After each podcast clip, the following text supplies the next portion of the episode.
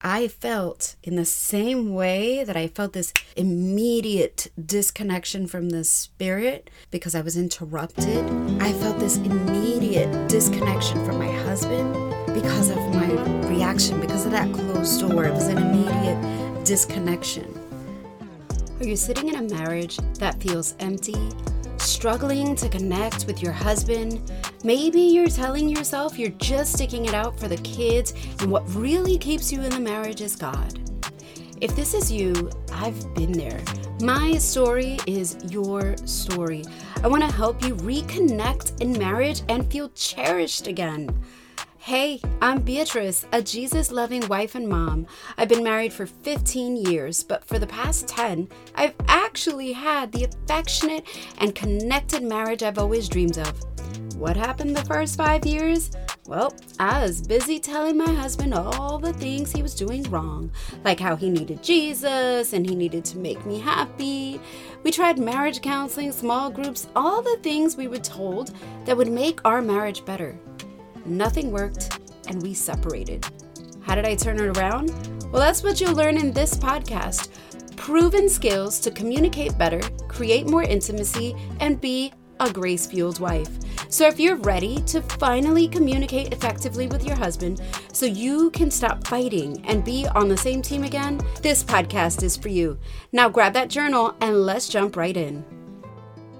Hello and welcome back to the Grace Fueled Wife podcast. I'm your host, Beatrice Vargas, and today we're going to talk about a girl's guide to reacting with grace. Now, a quick caveat here you all know I try to teach how to respond versus react, but sometimes there's just not enough time in our human brains to stop and think and respond. So, what I'm going to teach you today is how to react with grace. Let's jump right in.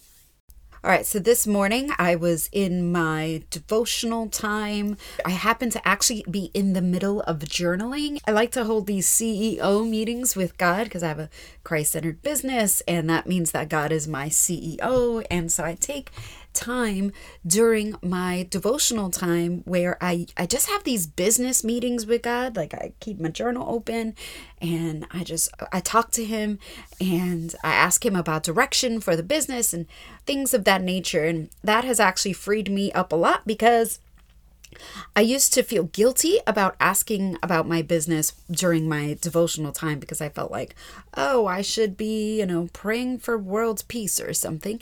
And um, mentor of mine explained to me so beautifully that this is my calling and it's perfectly fine to sit and have God talk to me about my business because this is my purpose in life. So, anyway, I say all that so you understand the importance of this meeting. And I happened to be sitting quietly in the little corner of my closet, aka my office. Lights were off. I had the light from the window filtering in. I was just quietly journaling. My husband walks in and he turns on the light and he's like, What are you sitting here in the dark for? And I was so annoyed because he broke my concentration. You know, like I felt like I had this connection going with the spirit and like it just was jarred, like broken. I was so annoyed and I just looked at him and I was like, because I'm trying to have my quiet alone time. And that was it. And he said, he didn't say anything. He just finished grabbing what he needed to grab because he was again coming into the other um, side of the closet. We have like a walk-in closet, so he grabbed what he was looking for, shut off the light, and closed the door. So I realized that when he closed the door, that was his way of saying, "Fine, then I'll leave you alone." You know, sometimes couples communicate non-verbally, usually without even realizing it. I don't even think he consciously was like, "Well, I'm gonna." Shut the door on her in the closet because I had the door open. I think it was more of a unconscious, fine then I'm going to leave you alone. Whatever it is. And so I was so upset and I was literally mid sentence when he walked in, tried to get back to the sentence that I was writing. And I couldn't. I just I, I couldn't get it back. I, I was in this beautiful place of connection. I was having such a hard time getting it back. And I was like, man, okay. So I closed my journal and I just sat there and I took a deep breath. And in silence, I said, Oh, I said to God, I said, God, help me. Help me get back to this place where I was so connected with you. And immediately I heard the Spirit tell me, Grace. And so I started to pray for grace like I always do. Okay, God, please fill me with grace. And then I heard, wear grace as your armor. Mm. As like, hmm, unpack that. So as I started to sit with that and think about that, I realized that when we wear grace as our armor, like what does that even mean, right? Because armor is hard and impenetrable, and grace is soft and open and inviting. But it allows me to give kindness to others in the moment and not just after the fact, right? It's not just after I've thought about it and after I've had the time to sit back and think about a curious and thoughtful response. In that moment, I was just reacting to my husband because I was annoyed that my quiet time was broken. And so my reaction wasn't even bad, right? It was just simply to say, I'm here in my quiet time.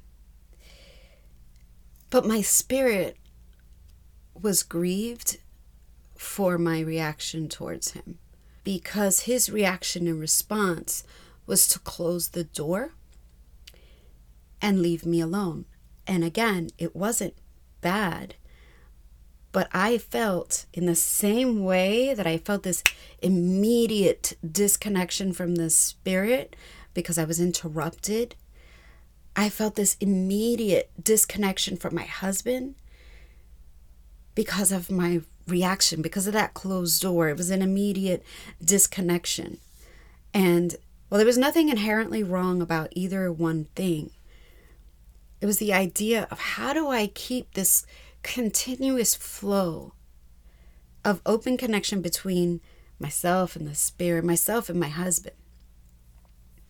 And that answer from the Spirit to me was to wear grace as my armor. Now, I understand that that may be a little bit confusing or a little bit like, you know, trying to wrap your brain around that. So I thought about this grace is to your heart as armor is to your body. So then, the same way that armor, the hard properties that armor has that protects your body from being hurt, that protects your organs and your skin and your flesh from being wounded. The armor protects you from being totally vulnerable. Well, oftentimes we want to wear armor around our heart because we don't want our hearts to be broken. We don't want our hearts to be vulnerable. And we don't even think about that because we think oh yes i i, I want to be vulnerable or I want an intimate marriage and I, I want to be connected. But at the same time, subconsciously, we're completely guarding our hearts. Now, this is the word does tell us to guard our hearts, but it doesn't necessarily say to harden our hearts or put an armor around our hearts. And that's why I felt God saying, Grace is the armor for your heart. And not just this, I'm, we're not talking about just for any old person out there in the world. I'm talking about with your husband. When we can wear grace as our armor, when we can allow grace to protect our heart versus the hardness of the armor, that we are showing our husband a kindness that we can only dream he would show us in return. So, what do I want you all to do with that? How do you do that? How do you practice that on an everyday level? Do you wish there was a way to enjoy the happy and connected marriage you expected to have when you first said I do? A way to feel cherished and understood by your husband? A way to feel like he's more than just a roommate or a co parent? Listen, I know what it feels like to look at him and think, I love him, he's a good man. I just kind of hate my marriage right now. Or to explore all the marriage resources for Christian couples but feel forgotten because they make the assumption that your husband cares enough to participate or that he's even a Christian, or to try asking every possible way but still feel like my husband refuses to listen to me, or the worst, to feel trapped in a loveless marriage. Imagine if you were able to effectively communicate with him without fighting or giving up and going silent. or to finally be able to say he's your best friend. That's why I created the Grace Fueled Marriage Method, where I teach you to stop fighting with your husband, communicate effectively, and stop feeling guilty for expressing your needs. You'll be able to communicate in a way that's loving but doesn't leave you feeling like a doormat. You'll walk away with an exact formula for effective communication as well as tools to implement what you learn. So if you're ready to feel excited to see your husband again and finally feel empowered in your marriage, head over to gracefueledmarriagemethod.gr8.com to grab the course and get weekly group implementation calls with me. That's gracefueledmarriagemethod.gr8.com. So I came up with three things that you can do to practice that on an everyday level. So this is my framework for I wouldn't even say for being a grace fueled wife because it's a, lo- a little bit more involved, but this is one of the pieces of it. So, my framework is three things. Number one is to pray for grace. Now, I know I've told you this many times, but I'll say it again. I pray, when I pray for grace, I pray for God to fill me with so much grace, like so overwhelmingly, an overwhelming amount of grace that everything else within me is washed out. Meaning, if you have a cup that's filled with let's say it's filled with coffee because coffee is like dark right it's it's black a cup that's filled with coffee and you start to pour water in the cup you would have to put so much water in that cup for it to completely overfill wash all, all the coffee and then be clear with water again. And that's the visual that I have in my head when I am asking God to fill me with His grace. It is literally such an overwhelming, overfilling. This is where the, the grace fueled wife comes from.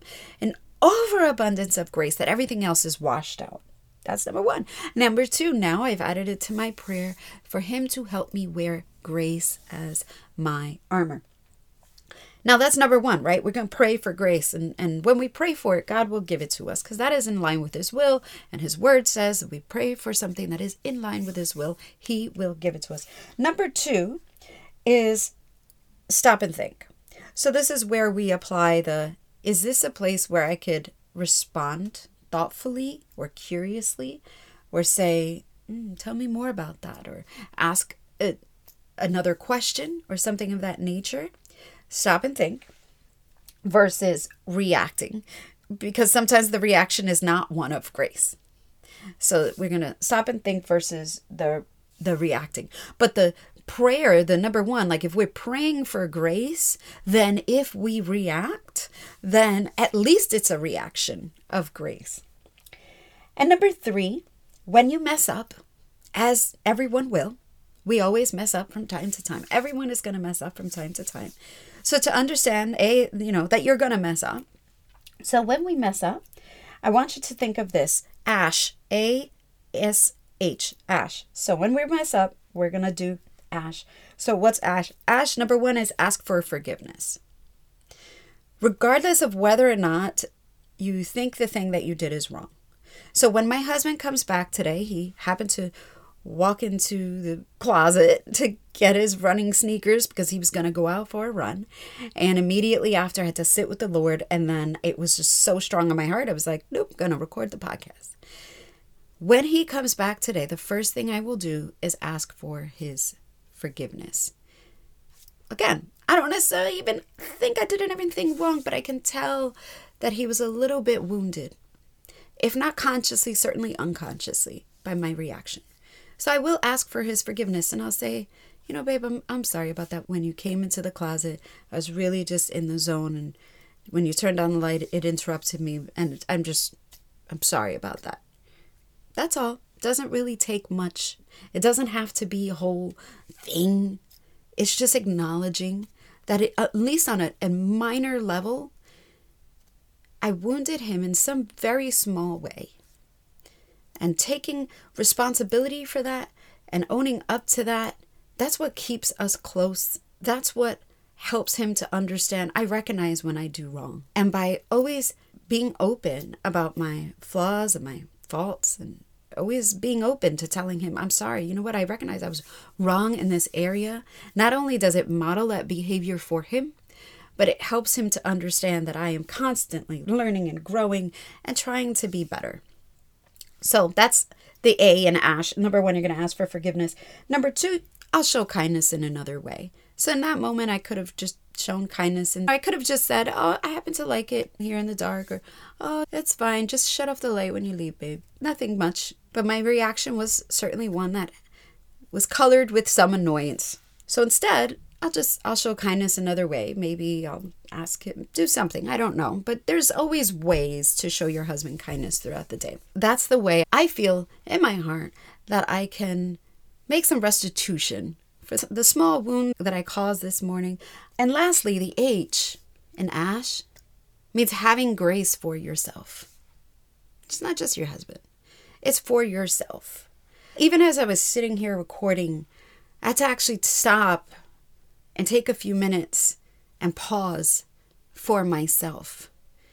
Because I realized I was being really hard on myself when I first sat down to start writing the content for this episode. And in the midst of it is when I realized wait a minute, you didn't actually do anything wrong. So stop being so hard on yourself.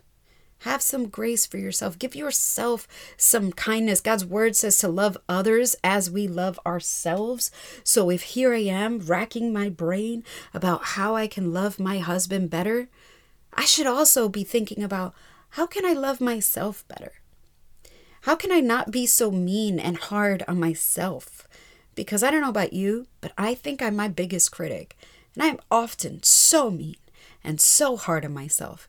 And you'll hear in this podcast all the time because on so many levels, I'm so self aware of my own mistakes. But what I realized at that moment is I don't take the equal amount of time to give myself grace. And I think that is the same for you. We need to take the equal amount of time to give ourselves grace. And this is the way we, we're not doormats and we're not beating ourselves down, but walking confidently in the identity that we have as daughters of the King Most High. You are royalty. You are a literal princess because you are a daughter of the King. And we need to stop berating ourselves and being so hard on ourselves.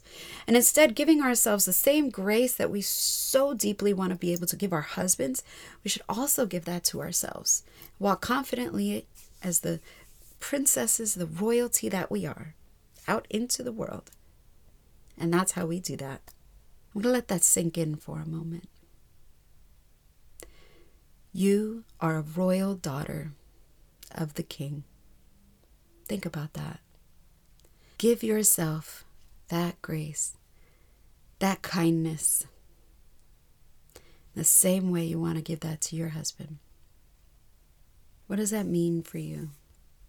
To give yourself that same amount of grace that you so desperately want to give to your husband. I hope I left you with something deep today.